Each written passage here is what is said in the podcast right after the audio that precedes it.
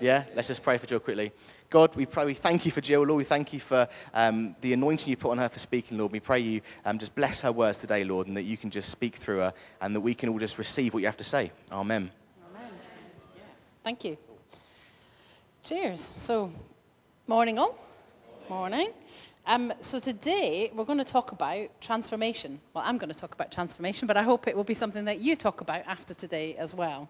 Um, and I think this is probably the introduction to a series of, of preachers that we'll do about transformation. Because actually, when you begin to look at what that word means, uh, all the stuff in the Bible about transformation, you know, God is all about lives being transformed, communities being transformed. Uh, and actually, when you begin to open it up, it was quite hard for me today to pin it down and say, God, what is it you want me to say today? Because there's kind of a week worth of lectures that you could do. So it's not a week, don't worry, it won't take that long. Um, so I'm going to start off by reading Romans 12, verses 1 to 8. So if you've got your Bibles.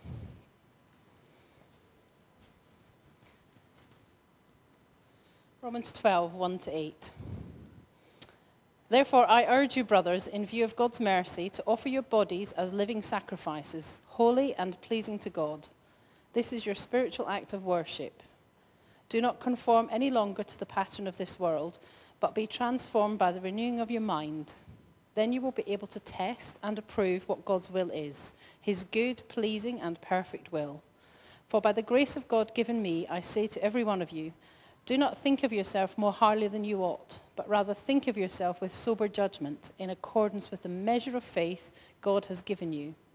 Just as each of us has one body with many members, and these members do not all have the same function, so in Christ, we who are many form one body, and each member belongs to all the others. We have different gifts according to the grace given us. If a man's gift is prophesying, let him use it in proportion to his faith. If it is serving, let him serve. If it is teaching, let him teach. If it's encouraging, let him encourage. If it's contributing to the needs of others, let him give generously. If it's leadership, let him govern diligently.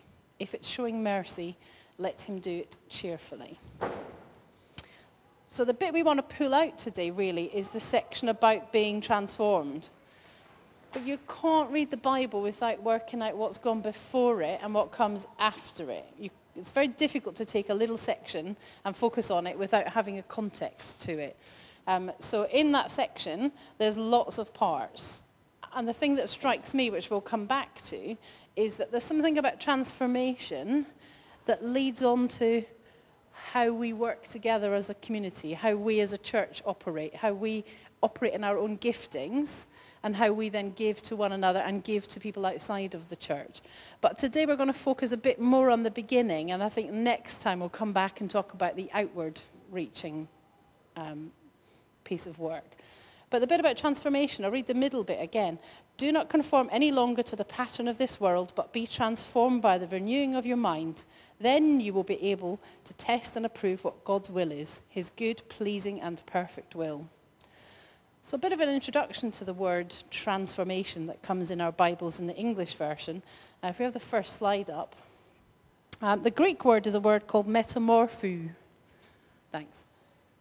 Metamorpho, similar to a word that we use, metamorphosis. Yeah. Um, and it means profound or complete change. So there's something completely different about it. So you think about the examples in nature that we often think of. For me, the one I, I, thought I'd use is tadpoles to frogs. So you get tadpole spawn, and it's this tiny, round little clump of tadpole spawn. And the metamorphosis it goes through produces a frog. You know, from a little bit of tadpole spawn to something swimming around to something that can both swim and jump and think. Now, I never use butterflies because I'm a little bit creeped out by butterflies. But of course, that's a common example, but I shan't dwell on it because it makes me squeamish. I know, I don't know why, it just does. It's one of those things. I would never, ever go into one of those butterfly houses where they fly around and they land on you. No, no. But anyway, they do also go through metamorphosis. I don't know why, it doesn't make sense. Um, but you think about then the English translation, which is the next slide. And again, it uses the notion of complete change. So metamorphosis is more than just tinkering at the edges. It's more than just a little bit of a difference.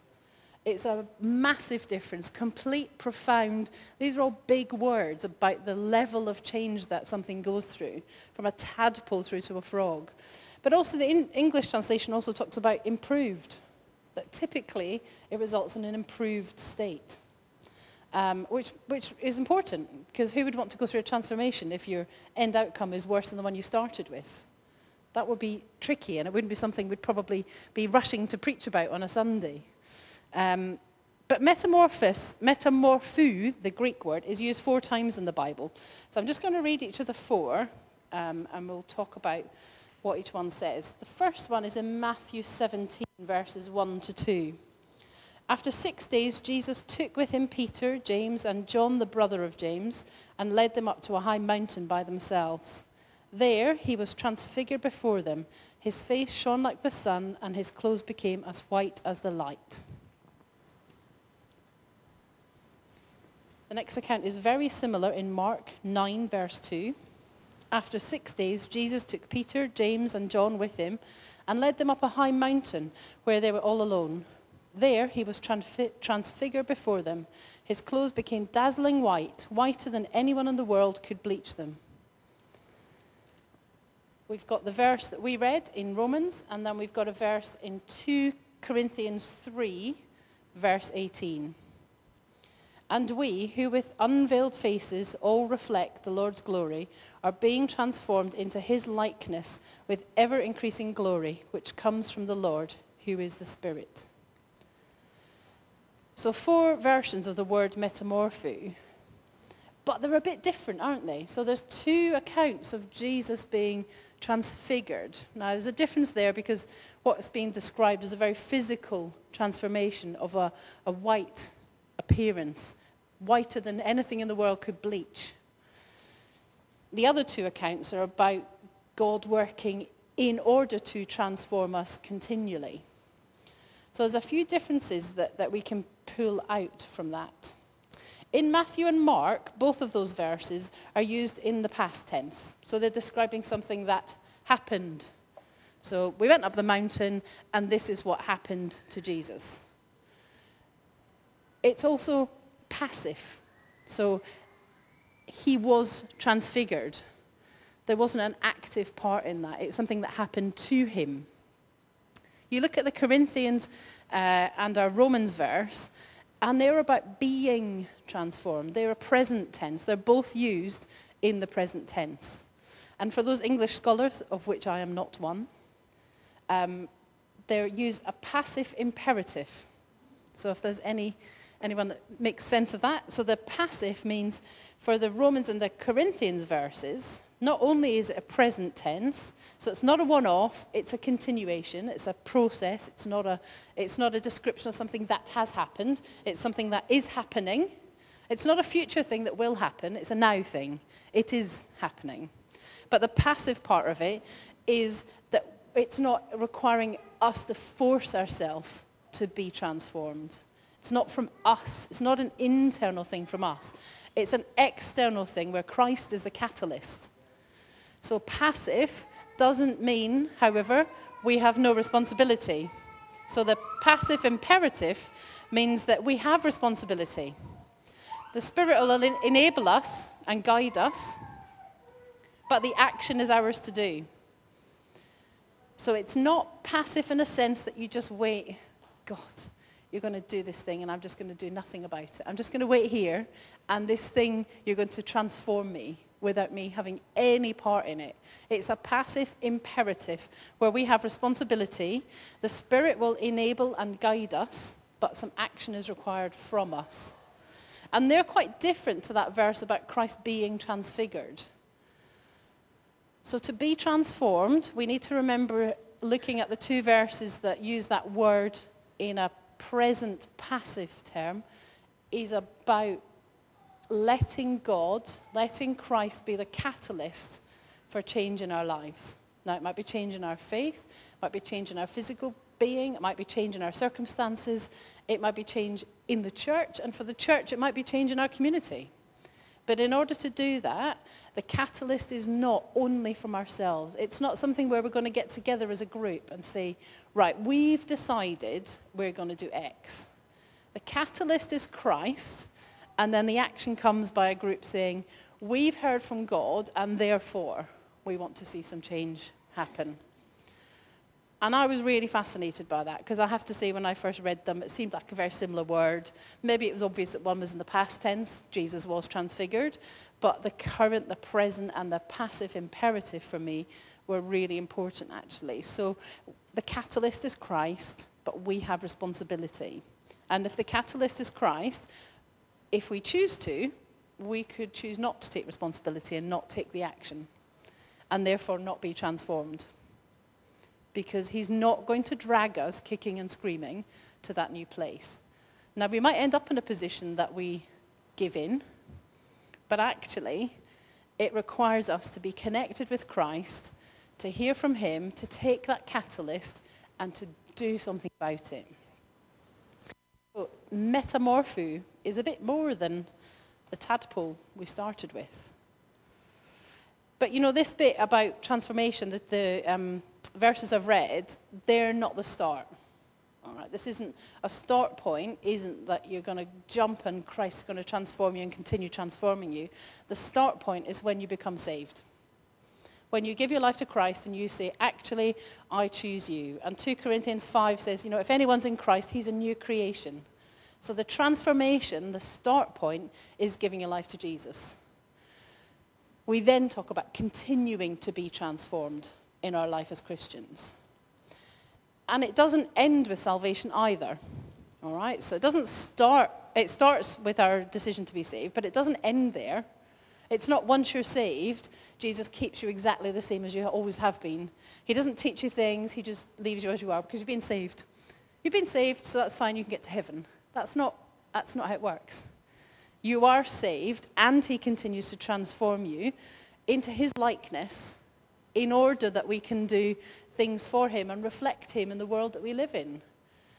Salvation is the start, not the end, and transformation is a continued process. So there's two aspects to transformation um, that we've touched on. I'll just move to the next slide. Uh, one is personal. It's about experiencing and living the transformative power of Christ in your life. It's an active now, I am experiencing the transforming power of Christ. And there's the witness to others that comes out of that. That actually, if we are being transformed, chances are people will notice it around us, people that know us well, family, friends, work colleagues. But also, we will begin to transform our community. We won't be able to stop it being transformed because we will all be different. And therefore, it will leak out into our community, it will fi- uh, filter out into our community. But today, we're going to focus on the personal rather than the outside. So I thought it might be helpful just uh, looking through and thinking about transformation and some of the ways that we might think about it and try and just clarify a bit what it is and what it's not. So I'm going to start with talking about what transformation is not, because sometimes it's quite helpful to make sure you're really clear about what something isn't before you try and build up what it is. Um, so next slide, Sharon.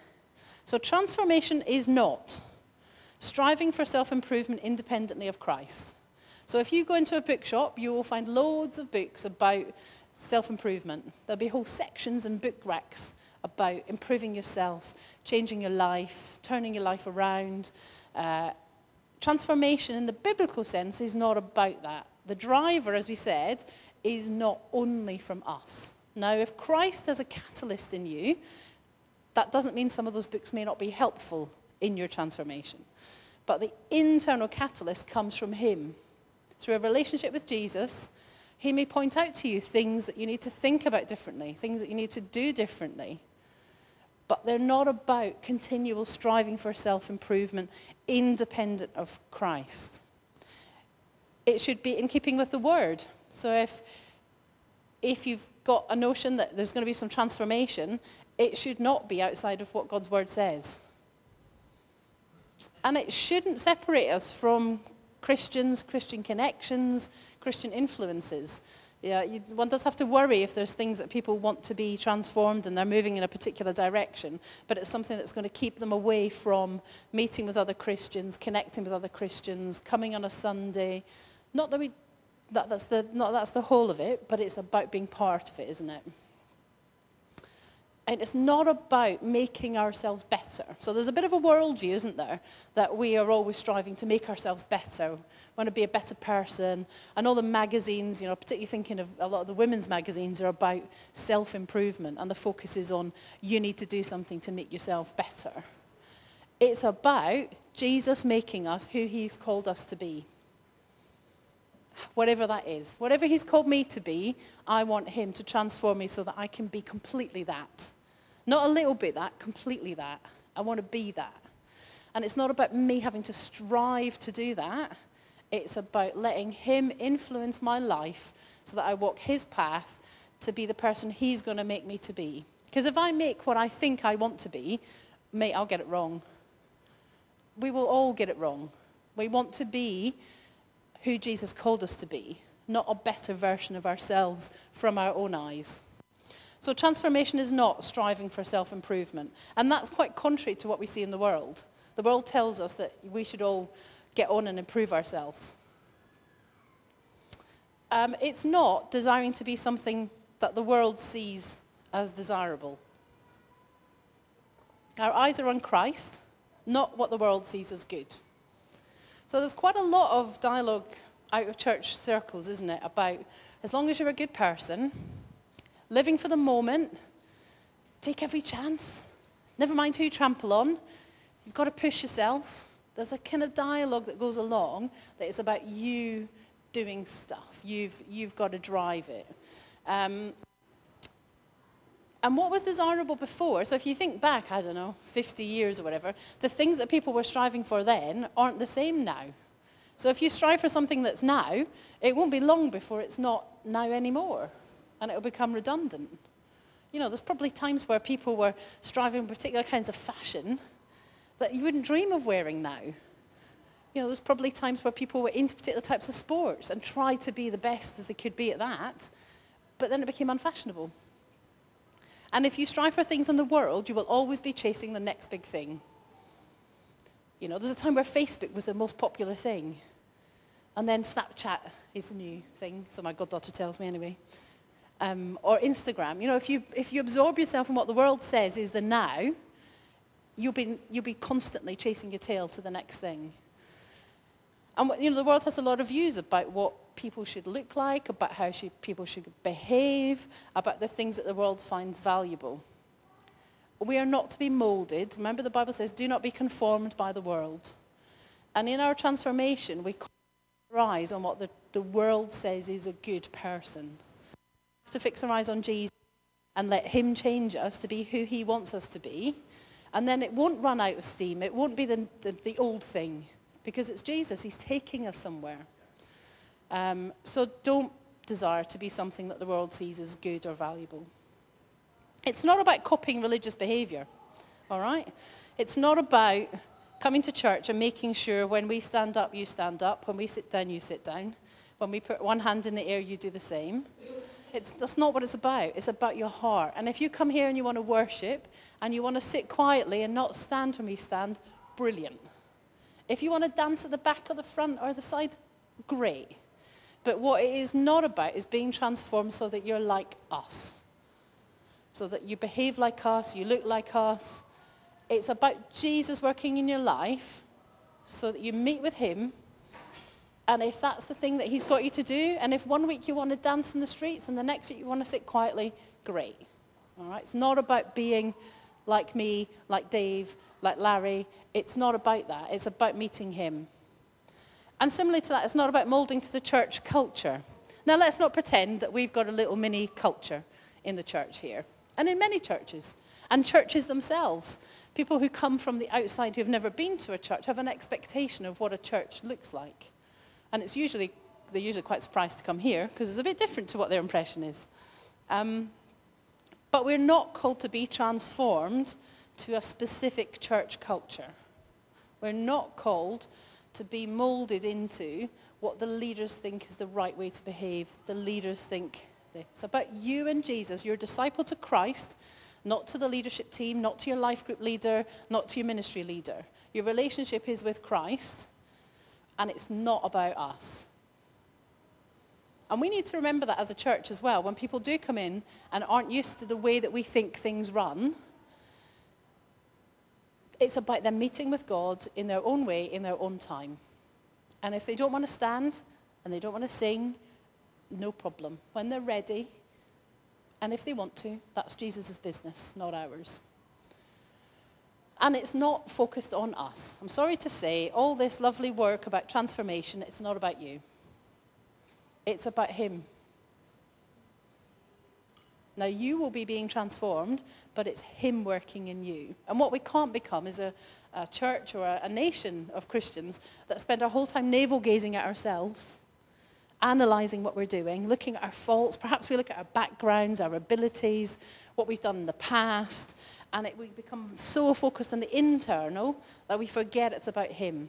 It's about looking to Him and having His words over us his love in us and His work in our lives through a personal relationship with Him.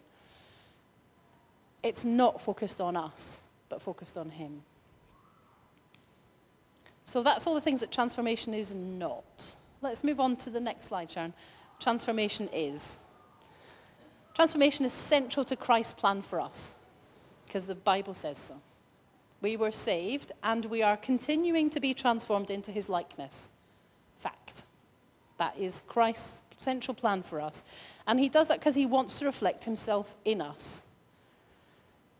And he wants to do that for, us, for many reasons, I'm sure, but one of which is to be who we're meant to be. To get rid of the ties that have bound us to the position we are in now, to get rid of the things that have caused us to feel trapped or less free than we might have been. And it's a great expression I, I found when I was looking at this. Uh, transformation is a heart occupation with Christ. It's a heart occupation with Christ. So the occupation of your heart is with Jesus. And that really struck me. So, yeah, that's what it's about. That's what transformation is. And it's a process. We are continually transformed. And old transformations are in the past. It was making me think a bit about when I'd been through some quite difficult times a year or two ago, and I was definitely being changed. And God spoke to me at the time of a word which was refining. He was going to go through a process of refining me. Um, and it was quite painful because refining involves quite a lot of melting down before you get rid of the bad bits and build up the new bits. Um, but if I exist now based on that old transformation, I've missed something because that was before. That was probably two years ago now.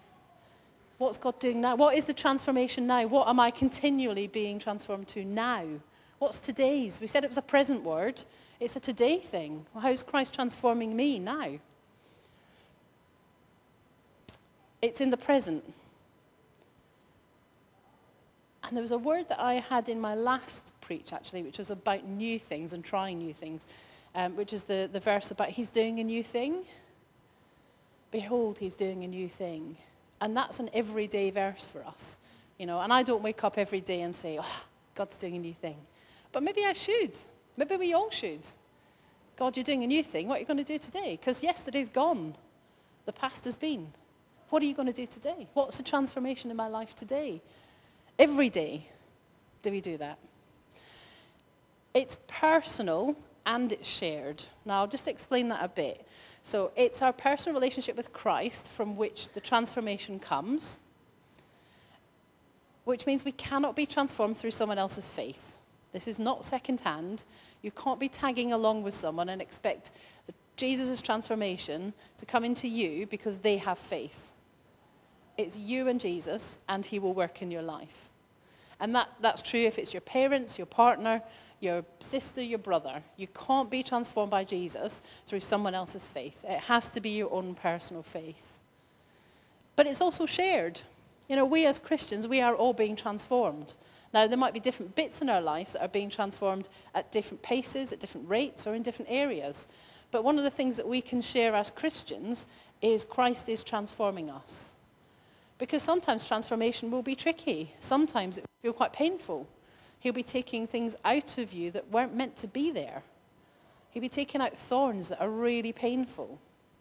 And actually, we've got an opportunity as a church and as life groups to share that transformation with each other and to share the ups and downs of what Jesus is doing in our lives. We can support each other and then we can give testimony of what he has done.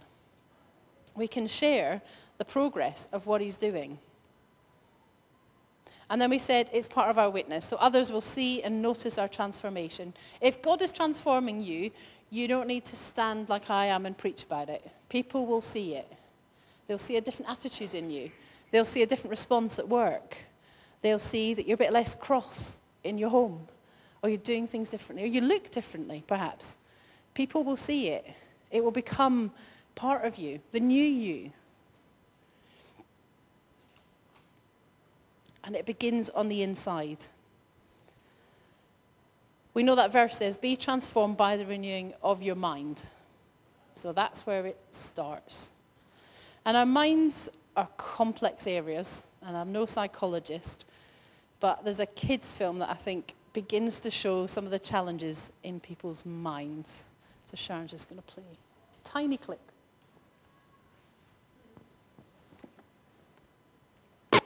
Very nice. Okay, looks like you got this. Very good. Oh, that's sharp turn. Ah, look out! That's fear. He's really good at keeping Riley safe. Easy, easy, huh? How back? Oh, we're good. We're good. Thank you. Thank you very much. And we're back.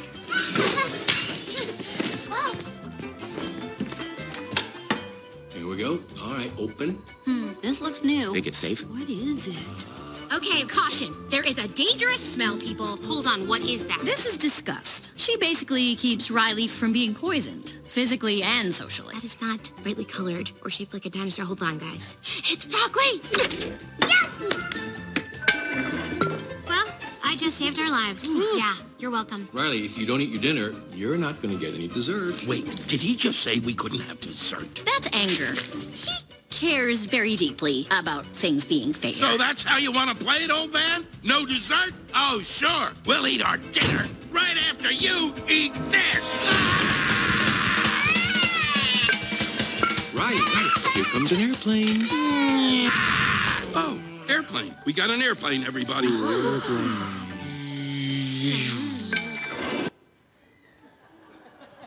Thanks, Sharon. Uh, so that's all going on in the little girl's head. So there's things about anger and fear and disgust, and there's probably loads more, but there's so much that goes in in our mind, isn't there? Uh, and then probably not all quite as amusing as that. Now, there are lots of challenges with that film, um, but the principle's there, isn't it? That actually within each one of us and within each one of our minds, there are lots of things that come in. Perhaps you're somebody that, that, that is so anxious and fearful and worrisome that day to day life is just really challenging. Perhaps it's just binding you up. You can't get on with the life that God's got for you. But God wants to transform that. Maybe you're somebody, and I, I did when preparing this, really feel like this is applying to someone or, or a few people here. Maybe you're somebody that's really your mind is just full of apathy. You've lost interest. You've lost interest in your faith. You've lost interest in the church. And you're just feeling really apathetic. And your mind is apathetic about coming on a Sunday, about reading your Bible, about praying. Well, God can transform that. By the renewing of your mind, He can transform that. Maybe you're somebody that just feels you're not really worthy. You've got very low self worth, low self esteem. God will transform that. So, whatever it is in our minds, often it's the thing that starts our actions. We often think things before we do things. And if we can, can help get God to help us control our mind, actually it changes the way we are. So we are being transformed by the renewing of our mind. And I felt while we were while I was preparing this, there's quite a lot of times in our lives we're being limited by words as well that stick in our mind. So, some things that, that, that caught me was people who either believed or have been told they're no good. There's a message there. Somebody says, You're no good. Or you tell yourself, you say, I'm no good. Or there's words like, You'll never. I hate that expression. You'll never. Or even people saying to themselves, I'll never. I'll never not be fearful. I'll never not be anxious. That's absolutely wrong. Jesus' word says we can be renewed by the transforming of our minds. Or the opposite. Sometimes people speak to others and say, Oh, you're always whatever. Absolutely not. Do not accept those words about yourself and never say them to someone else. It becomes a negative thought in people's minds that, that festers inside and eats people away. And then there's things like every time you, similar to always, isn't it? Now, there are, of course, times in households where arguments might, might inspire, you know, transpire that are similar to that. But what we don't want to do is to be bound up as Christians by words that are not God's truth. And if someone has spoken a word over you, or you've spoken a word over yourself, I'm no good, I'll never be good at X, I'm always the bad one, I'm always getting it wrong, that's not what Jesus wants for you. And the transforming of your mind will release you from those words because they can become prisons by, behind which you sit. That you can't step into what God's got for you because I'm not very good at that. I'm never good at speaking in public. And it will limit and restrict us, and it's not what God says. So, some of the transformation will be removing things from your life that are not designed to be there. And we pick up loads of stuff like that in our lives through childhood and as we become adults um, we, we pick up things that people said or that we think about ourselves. Now, I'll tell you a very practical example, which perhaps is quite glib, but it hopefully tells a story. So, I'm not very artistic. Now, that's a different statement I would have said a few years ago, which would be, oh, I'm no good at art. Now, I'm not. I'm not very good at what I think art is, which is drawing, um, painting, making beautiful pictures. But you know, over the last few years, God has taught me I may not be very good at those things, but I'm quite creative. Now, that's a different thing. So I'm not particularly arty. Whereas if somebody said, Do you want to come as an art? I think, Oh, I don't do art. I'm not good at art. I'm not arty. Actually, God's beginning to challenge to say, actually, there are things that I'm quite good at that are quite creative in a broad sense. And He's beginning to transform that area of my mind that would have always said, I'm no good at art, to actually something different. And He can do that in all of us. So if you have a moment and think there's a thing that you think, I'm no good at. I'm also not very good at singing. but I am creative. So God is using this time to show me what different areas He has put in me. That it's not about the negative, I'm not. It's that I am. I'm not particularly good at the drawing. Don't ask me to draw an animal of any kind. A stick man is about as good as you'll get for a stick man's drawing. But I'm creative. I'm quite good with colours. I'm quite good with dance. I'm quite good with creative ideas. And actually, God is changing that idea in my head that was from me I'm no good at art. And it probably came from school, actually. There was probably a time at school in art class where it really was terrible. But it feeds into you. Say, oh, I'm no good at art. And then you avoid it. I've avoided it all these years. I don't do anything that's to do with drawing, painting. I try and steer away from it. Colouring in, I can just about cope with. Um, so I've booked an art class in three weeks' time.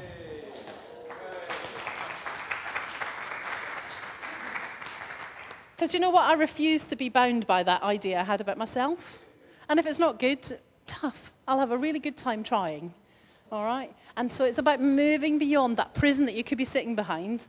And it might be something small, but it's about what God's saying about me, His word, not my words or someone else's saying I'm not very good at something.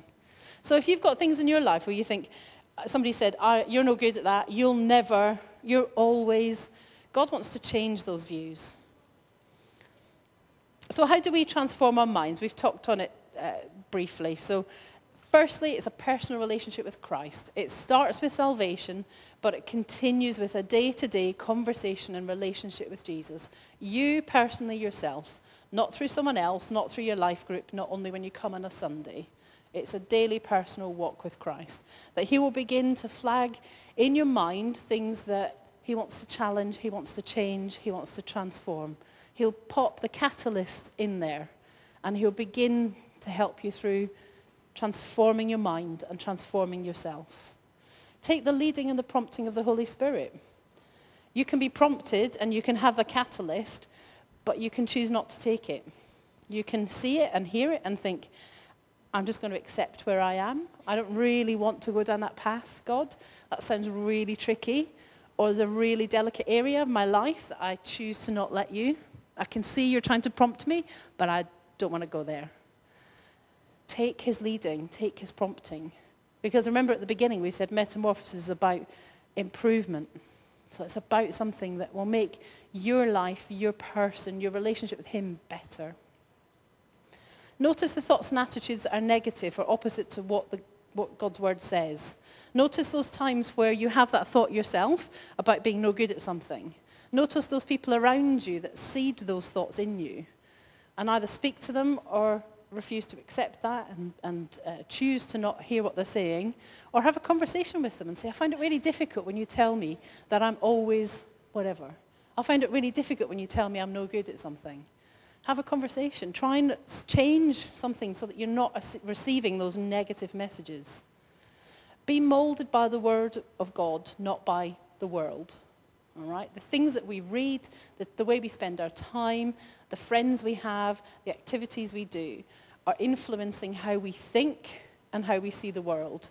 And if we spend time with God, in the Word, with Christian people and Christian influences, guess what? It's Christian thoughts that will come into our mind more than things from the world.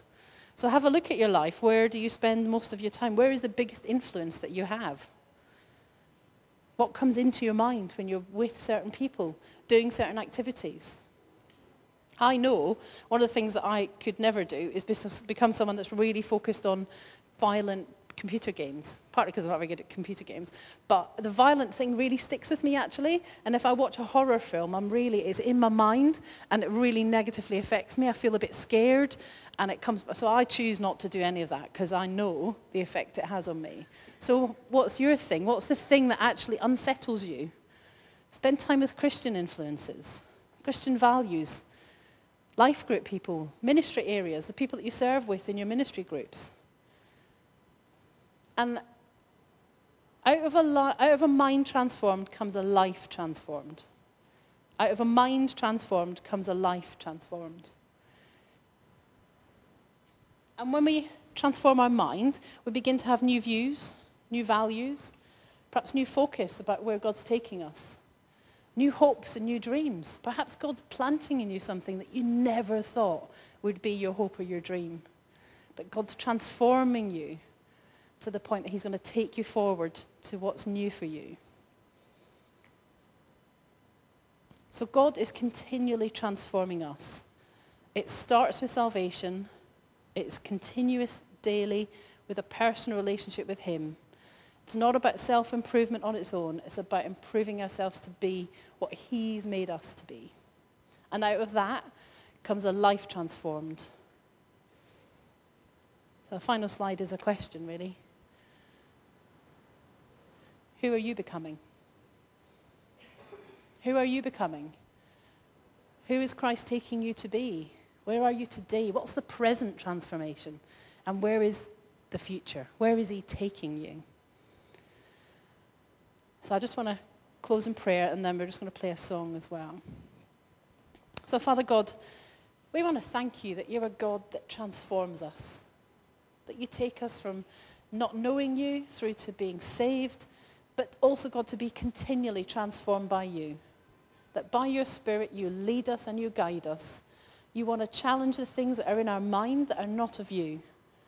Lord, we want you to be catalysts in our lives to become the people that you've called us to be. Not what we think we want to be and not what the world says we should be, but who we are in you. And as we pray, I just want to offer the opportunity if anyone wants to take that first step to have a personal relationship with Jesus today. If you've not yet met him, if you've not yet given your life to Jesus, you can start that transformation today. So, whilst everyone's praying, if that's a step you'd like to take, the leadership will pray with you afterwards. Just pop your hand up and I'll see it. You want to take a step to be saved, to say, Jesus, you are my King. I give my life to you.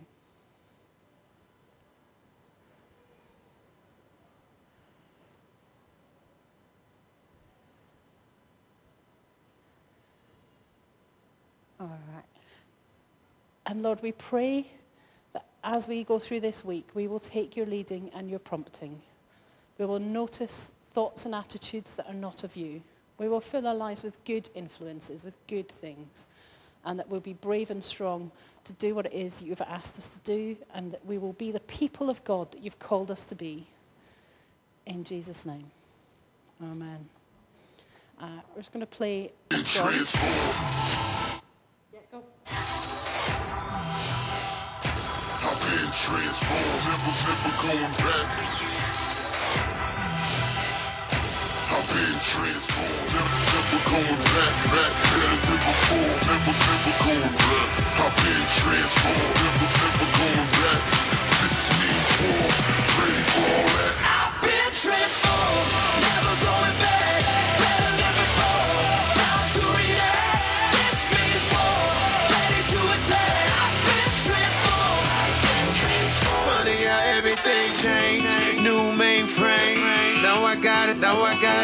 in my veins. I've been reborn, far from the norm. My soul transformed. We are connected, brand new perspective. Synchronized, digitized, soul not reflected. So obsessive, and protected. Locked in, I'm loaded, it's weapons perfected.